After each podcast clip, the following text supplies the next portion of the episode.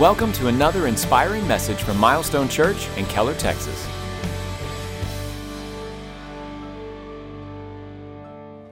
All right, well, good morning, everyone. So good to be here with you today. It's always so great to be a part of the Milestone family. So many great things happening. For those of you who are part of the Freedom Weekend, I hope you got free. I hope you feel good. I hope you feel lighter. And I hope you feel more confident to walk in all that God has for you. Last weekend, we had our student retreat, our fall retreat, and it was amazing. Um, we have also coming up, uh, we have new services and new service times. So, starting December 3rd, we're launching our new uh, service, which is our 1230 service. And so, if you're a young adult and you're looking for a place to connect to other young adults, that's the place to be. So come be a part of that 1230 service. And once a month, we're going to have food trucks and we're going to have, you know, kind of an after party afterwards where you can get to know other young adults in your life stage and get connected to a small group. And so um, a lot of great things happening. If you have your Bibles, turn with me this morning to Matthew chapter 13, verses 45 through 46. We're kicking off a brand new mini series that we've entitled Be Filled all access to an unlimited source. And so we're going to talk about um, God created each and every one of us to be filled and how that affects our lives. And so before we get into the word uh, this morning, let's go ahead and pray and ask God to bless the word. Father, we come to you this morning. God, we ask that you would speak to us. We ask, Holy Spirit, that you would illuminate your word, that, Father, it would um, set in our hearts, God, and that, Lord, it would stir up faith. I ask that you would give us eyes to see, ears to hear. Help us to receive your word and be changed by it in Jesus' name. And everybody said, Amen. Amen. And so, God created us, He created you and I to be filled. It's just a matter of what are we going to fill our lives with. Most things in life are, are temporary, and in fact, anything outside of Jesus himself is temporary. And so we have some good things that are temporary that we can fill ourselves with, but we have some things that can be destructive as well. And, you know, there, there's a lot of things that we can pursue, and maybe success is, is that. And maybe you're uh, in business and you want to be successful. Maybe you're starting something and you want to be, you know, uh, prosperous so that you can, you know, provide for other people and your family. Or, so that, that, that's not a bad thing to, to, to pursue. But um, if you try to just use that just to sustain you, it, it, might, it might leave you a little short. Something else that we try to fill our lives with is acceptance. We're all, at some level, uh, worried about what other people think, and we want people to like us and we want people to think well of us. And so, you know, we pursue that at times. Uh, uh, maybe hobbies. I, I just got, uh, my wife got uh, me involved in, in, hiking just a couple years ago. And I just got to tell you right off the bat, like, I didn't like it at first, you know? I mean, it was just kind of like, what are we doing, you know? I mean, like, how many times can you go around Eagle Mountain State Park and, like, I've seen the same tree a hundred times, you know? Um, but we started going on these trips and seeing new places and things that we've never seen before. And all of a sudden now I'm all in, man. I mean, I'm just, my Instagram feed is just blown up with just places to go. And, and but even that, even, even after going just a few weeks ago to Olympic National Park and, and seeing some amazing things, you know, you get back and you're like, wow, I'm ready for the next trip, right? Because it's temporary. Even relationships, relationships are a great thing, they're a God thing. But relationships, um, they can't really fill us the way God's Spirit and God's presence fills us. And so, you know, I, I really, you know, wanted us to, to start off this morning because anytime you start a series and you're talking about being filled, you're talking about pursuing God. You're talking about, you know, I want to draw closer to God. Most of us all start in the same place. We start with ourselves. We start with what do I need to do? What do I need to change? I need to read the Bible more. I need to worship more. Um, I mean, I need to do all this kind of stuff. And really, not that that's a bad place to start, but it's really not the ideal. It's not the best. It's not the most biblical place to start. The place to start is we have to understand that God Himself, God is a seeker. God is pursuing you and I. From the very beginning of the scriptures all the way to the end, God is a seeker. We see in the Garden of Eden when Adam and Eve hid themselves because of their sin. The Bible says that God walked in the cool of the day and he was asking, Where are you? We see in the book of Ezekiel, we see that God takes it upon himself to pursue Israel. He said, I myself will pursue them. You get into the Psalms and you begin to look at the language of what the psalmist is writing, and it describes God's heart towards mankind. And then Jesus enters the scene and Jesus declares, He says, I've come for one reason. I came to seek and to save that which is lost. Jesus is the shepherd who leaves the 99 and goes after the one. And then we see Jesus gives an example of his father. He paints a picture of what God is like and, and the story of the prodigal son. And really, the story, we focus a lot on the son. The son gets his inheritance, he demands it, he goes off, he squanders it, kind of comes to his senses, and he comes back. And, and that's a big part of the story. But really, the story is about the father, not about the son.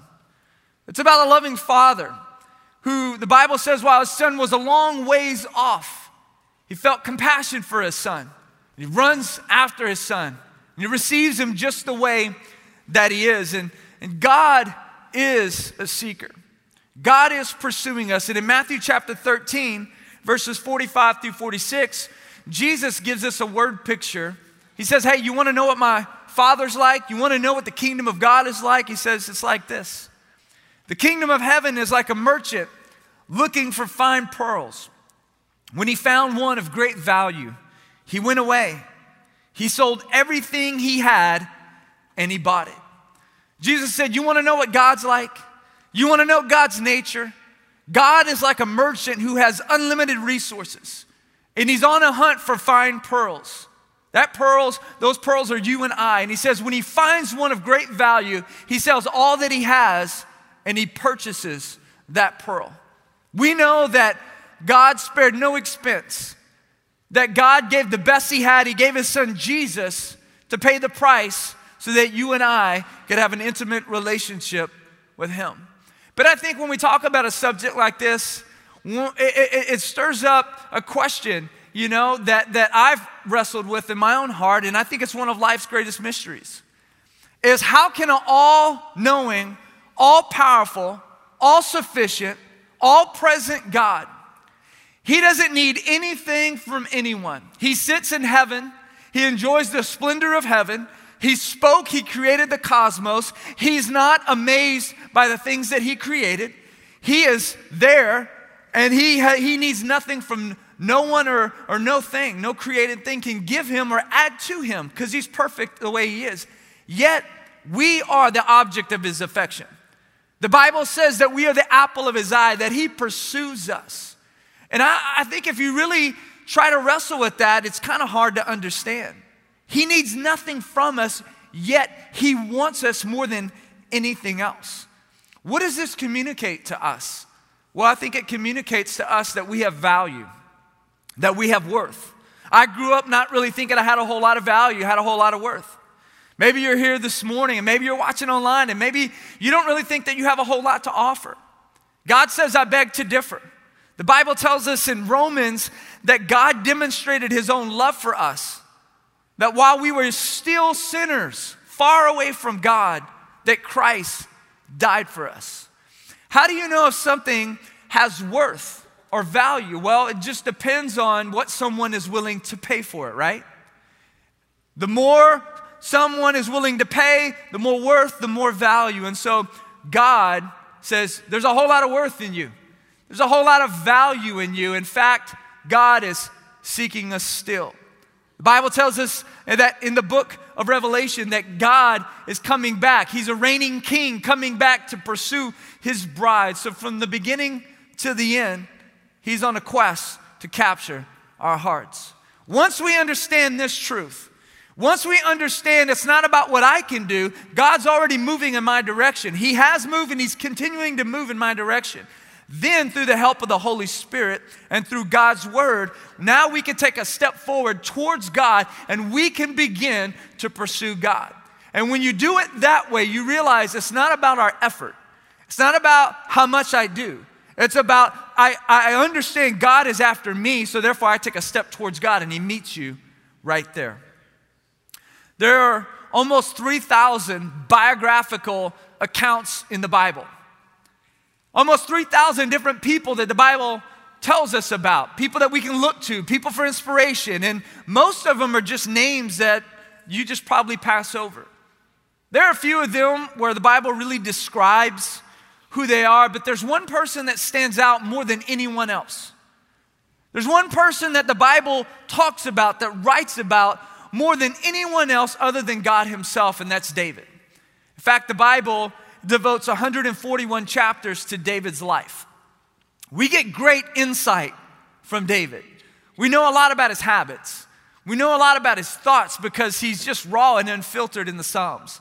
We know a lot about his struggles. We know a lot about kind of his, the things that he pursued in life. And when you study them, you, you understand real quick that the Bible describes David.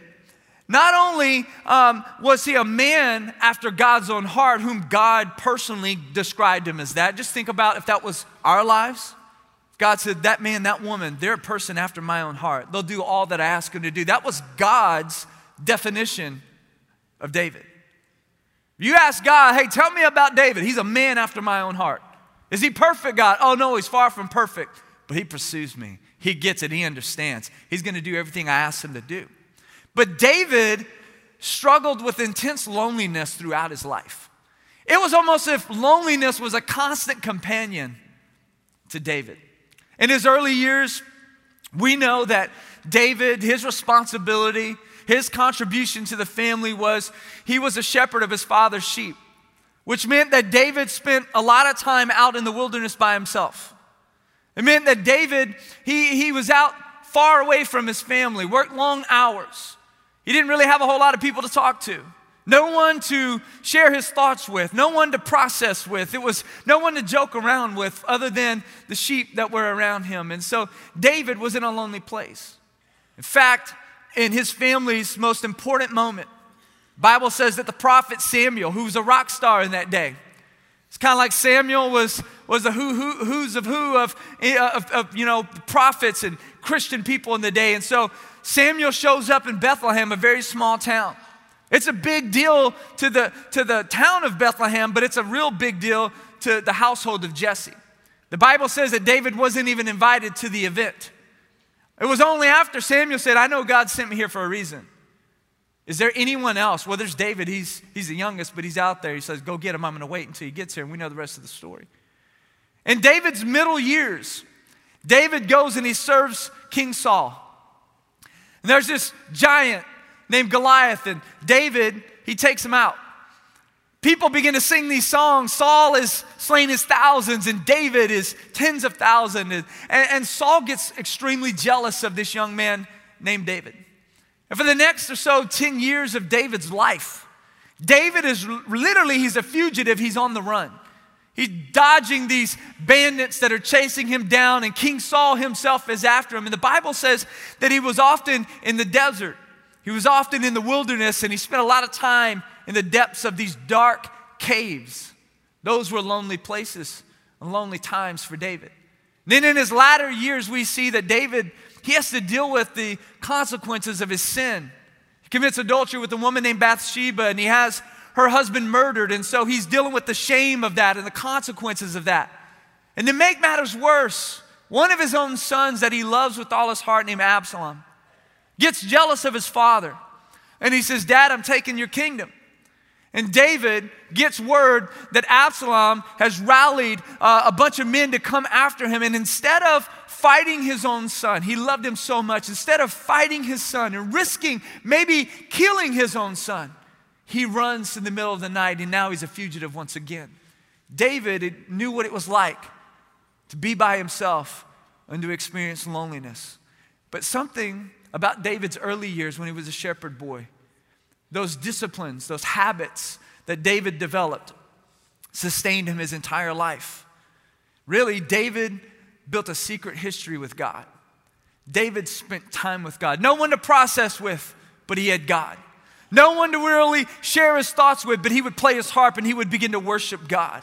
And we see in the Bible, we see that D- David had a tenacious hunger and a tenacious appetite for God's presence. In fact, let's read Psalms 63, verses 1 through 5.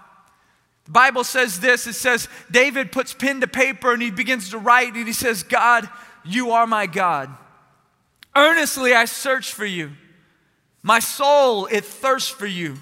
My whole body longs for you in this parched and weary land where there is no water. I have seen you in your sanctuary. I have gazed upon your power and your glory. Your unfailing love is better than life itself. How I praise you. For I will praise you as long as I lived. I will lift up my hands to you in prayer. You satisfy me more than the richest feast, and I will praise you with songs of joy. Theologians believe that this psalm right here that we just read is actually a psalm that he wrote while his son Absalom was pursuing him. Notice how David says, he says, You satisfy me in a dry and weary land. David found himself once again in the desert, in the wilderness. There's not an abundance of food, there's not an abundance of water. He's hungry, he's thirsty, he's lonely, and he doesn't turn to his flesh. He turns to God and he says, You satisfy me more than the richest feast. David, more than anyone else at the time, he would have been the one who would have known what a great feast was like. He was the king and he had all these resources available to him. And he says, God, I'm hungry physically right now. And I remember the feast in my palace. He says, But your presence satisfies me more than the greatest feast I could ever eat. See, David knew, he knew that he was created to be filled, but he knew what really could sustain him, and that was God's presence in his word. I want to give us this morning, the next few minutes we have, I want to give us three truths that I believe are really important and they really shaped my life personally. I gave my life to Jesus when I was 19 years old. I'm 41 and just turned 41. Hashtag 41 is the new 21. Anyway, just get out, out of the way. But when I was 19 years old, Jesus came in my, uh, in, into my life when I was in a very dark, desperate situation. And I realized in that moment that God was pursuing me, that God is a seeker. It wasn't about me taking a step towards God, wasn't about me stop doing this and start, you know, pursuing other habits, change my lifestyle, come to God, get clean, start going to church. No, God was actively pursuing me. And in my darkest hour, He shows up, and I realize God is not distant, He's close. He's close to each and every one of us. And I begin to pursue God. I began to seek Him, and God had, through a series of circumstances, after I gave my life to Jesus, I surrendered it all. I counted the cost. I said, if I'm doing this, I'm going all in. I'm not putting one foot in, one foot out. If I'm going to go after God, He's worthy. Either I'm going to make a decision that I'm going to serve you with everything I have, or I'm not doing it at all. He's, he's worth more than that. And even as a sinner, I recognize that. So I said, I'm going all in. But I, God put me in a situation where He separated me from my environment. I, I moved states, didn't have any friends didn't really have, you know, a lot of things kind of pulling at my attention. I was in a very lonely place, but I developed a secret life with God and I began to spend time with God. I began to get in the Word of God and Lord, you got to speak to me. Jesus, I need to know who you are. I don't even know who I am. And, and I began to pursue God. And that's the same thing David was doing. I know truth number one that your hunger level is an indicator of your spiritual health. Your hunger level is an indicator of your spiritual health. 1 Peter chapter 2, verses 2 through 3 says, like newborn babies, crave pure spiritual milk, so that by it you may grow up in your salvation, now that you have tasted that the Lord is good. You know, when you get into your vehicle, when you get into your car, you have instrument panels, you have these gauges.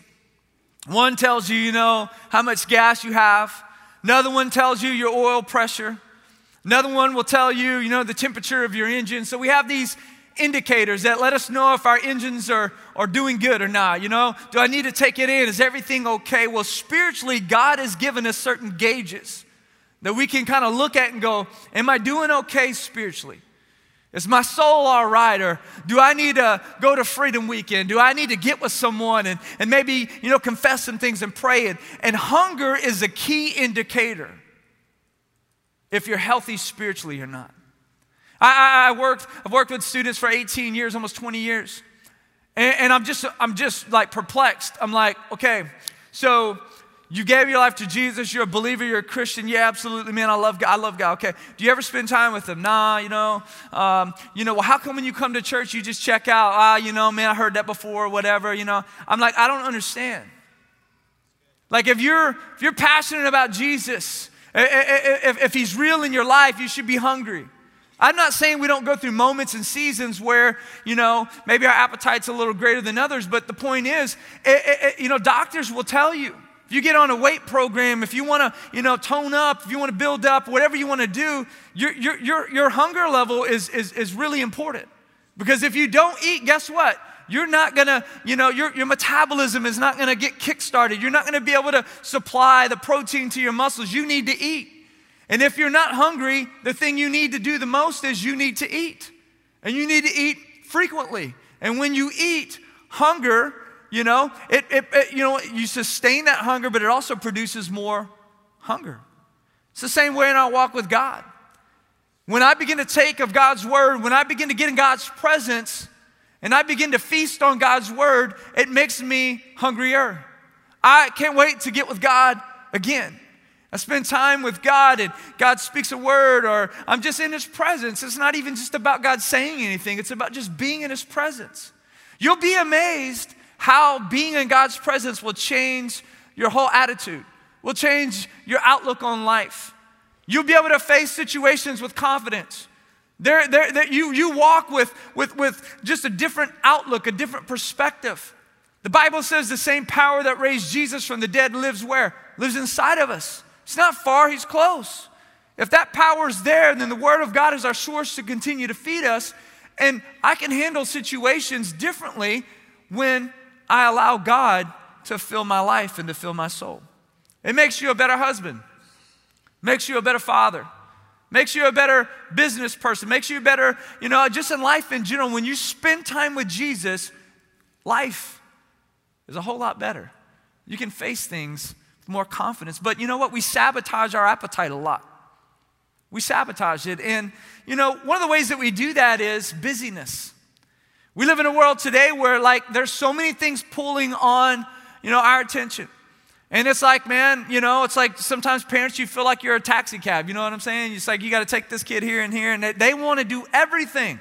They want to do every single activity their friends are doing. And I mean, like, it's like they're so afraid to miss out. And we're pressured to give in to our kids because we want them to have a, you know, good experience growing up or whatever. How about the word no? That was used a whole lot when I was growing up.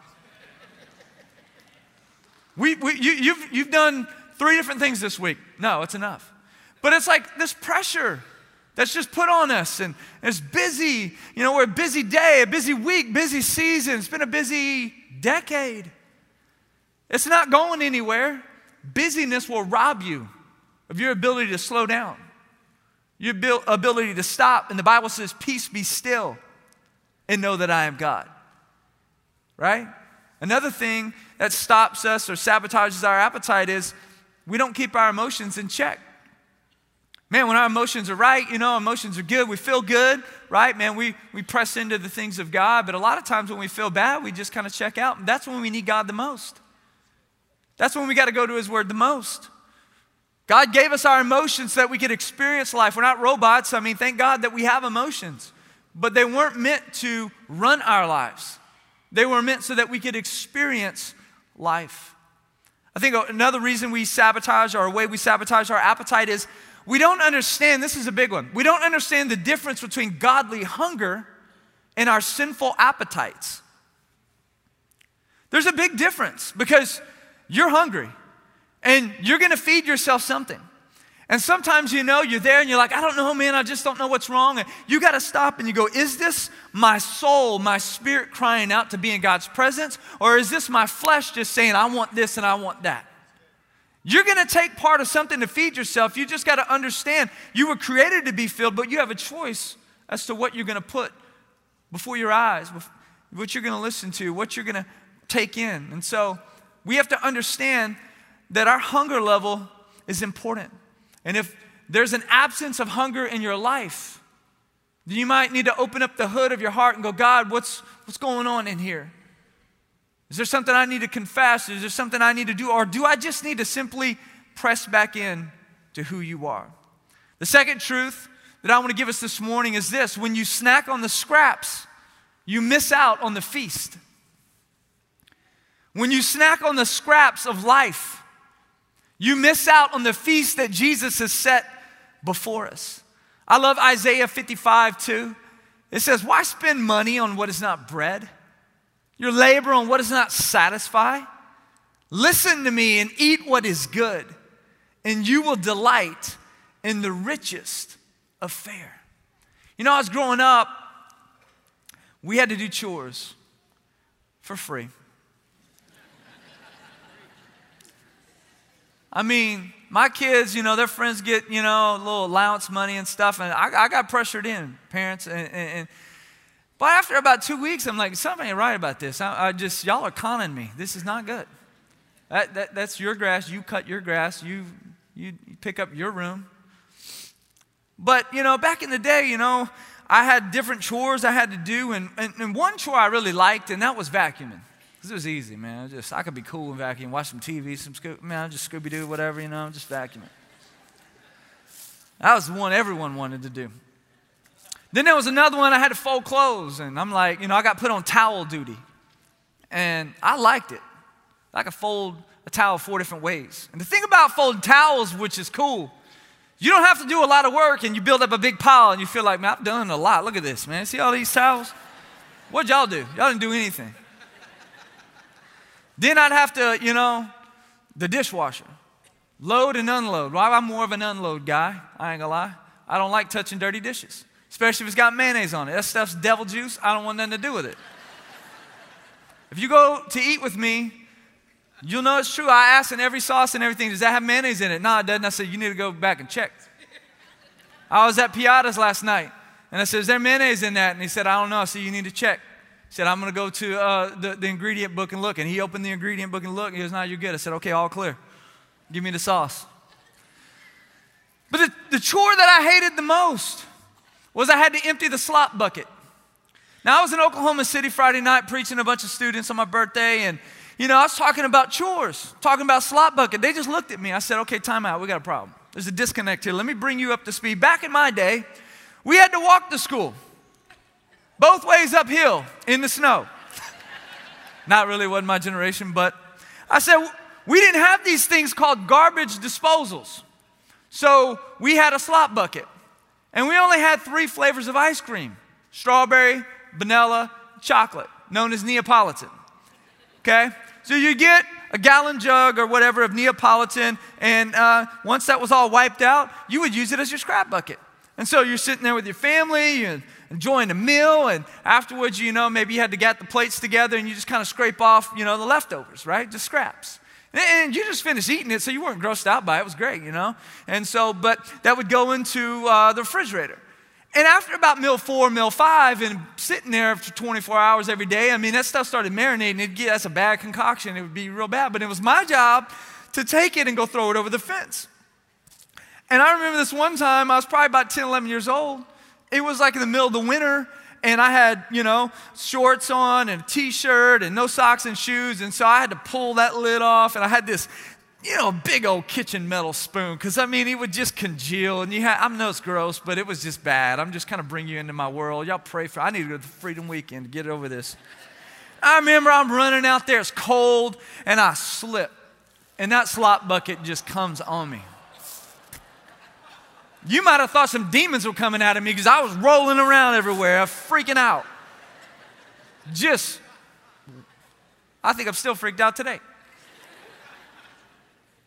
What happens in life is the world is giving us left and right these scraps, these alternatives to what God really has for us, which is His feast, His presence, His word. And as long as you partake of the scraps of the world, you're to not feel hungry. You're to have a false sense of security. And when the feast is there, you're to miss out. Can you imagine going to, you know, your Thanksgiving gathering this week? And I mean, you know, all the ladies have worked so hard and everyone is bringing their, their recipe, man. And you know those cookies that are sitting there and you know the pies. And you know, for me, it's bread pudding. You know, it's just amazing. I love it. Can't get enough of it. So, you know, all these, everybody's bringing different things. Then there's the turkey and there's the dressing, there's the main course or whatever. And so you get there and everybody's kind of hanging out, but I don't know why we do this. We're waiting, but we set like an appetizer area. And the cookies happen to be around there. And we just sit there and snack and snack and snack. And all of a sudden, when it's time for the feast, we're not really hungry. We don't really take part of what, you know, is there, what somebody worked hard for. And this week, I want you to think about that. I want you to think about that when you go to eat that chips and dip and those cookies and all that stuff. You snack on the scraps, you miss out on the feast. God wants us to be filled with his, with his best Truth number three if you create space, God will fill it. If you create margin, if you create space in your life, God promises us that He will fill it. It's not like, well, if I do this and, you know, if somehow God sees me as a certain type of person, then God will speak to me. No, the Bible says in Matthew chapter 5, He says, Blessed are those who hunger and thirst for righteousness, for they will be filled. You know, it's important that you and I create margin. It's important that you and I slow down. It's important that we create, listen, it's not about how much time you spend. Hopefully, the more you do it, you'll have a hunger and a desire to spend longer. I, mean, I remember the first time, you know, I said, I'm going to pray 10 minutes. I mean, after you thank God for your meal and your food and you, you know, whatever, it's like, well, what am I supposed to pray about? What am I supposed to talk about? But all of a sudden, as I grew in my walk with God, and I just kept, all of a sudden, hours would fly by, and it was just like I could spend time with God, not just in one little place, but throughout my day. Having a God consciousness that God would speak to me at any moment. But we have to stop. We have to be still. And we have to create space. And what happens when you do that? There's fuel that comes to your life. There's a power that comes to your life now that you can face whatever situation you're facing that day, that week, that month, that year, that you can go with a whole new, different reality, knowing that God is with you, knowing that God is for you and not against you. It doesn't mean that your circumstances are going to change, but your outlook, your ability to be able to weather the storm, all depends upon your space and time that you give God to fill. I want to pray for us this morning, and I want to ask God that He would speak to us and let this word marinate in our hearts, that we would understand that our hunger, our hunger lever is really important. That God would help us to be hungry for His presence. That we would understand that if I'm snacking on all, this, all these things, it's not that they're necessarily bad, but I, I certainly don't want to miss out on God's best for me my life, His presence, His word. And then finally, is that if I can create space in my life, God promises in His word that He'll fill it. Let's pray. Father, we come to you this morning. And Lord, we ask in the name of Jesus that you would, Lord, create inside of each and every one of us, God, hungry hearts. That Father, you created us to be filled. You created us to hunger and to thirst. It's our choice of what we're going to meet that need with. Lord, we ask that you would help us. The Bible says, like newborn babies, to crave spiritual milk. God, you would help us to have a hunger and desire. Lord, I pray for those to, today, Lord, that maybe at one time they had just a great hunger and a desire for your presence and your word. Maybe they're just find themselves this morning, God, it's like my hunger level, that gauge is not where it needs to be. God, I pray, Holy Spirit, that you would increase their hunger. God, I pray that you would help us to understand that if we're too busy to stop and be still, then we're just too busy. It's good to say no to some things sometimes in order to say yes to what's really important. Because, God, nothing else, nothing else can sustain us like your presence. Everything else is limited. But, God, you are an unlimited source. We love you. We thank you in Jesus' name. Amen. Let's give God a hand this morning for his word. Thanks for listening to this message from Milestone Church. We hope it's been an encouragement for you today. We invite you to listen to other messages on this podcast or discover who we are by visiting our website at milestonechurch.com.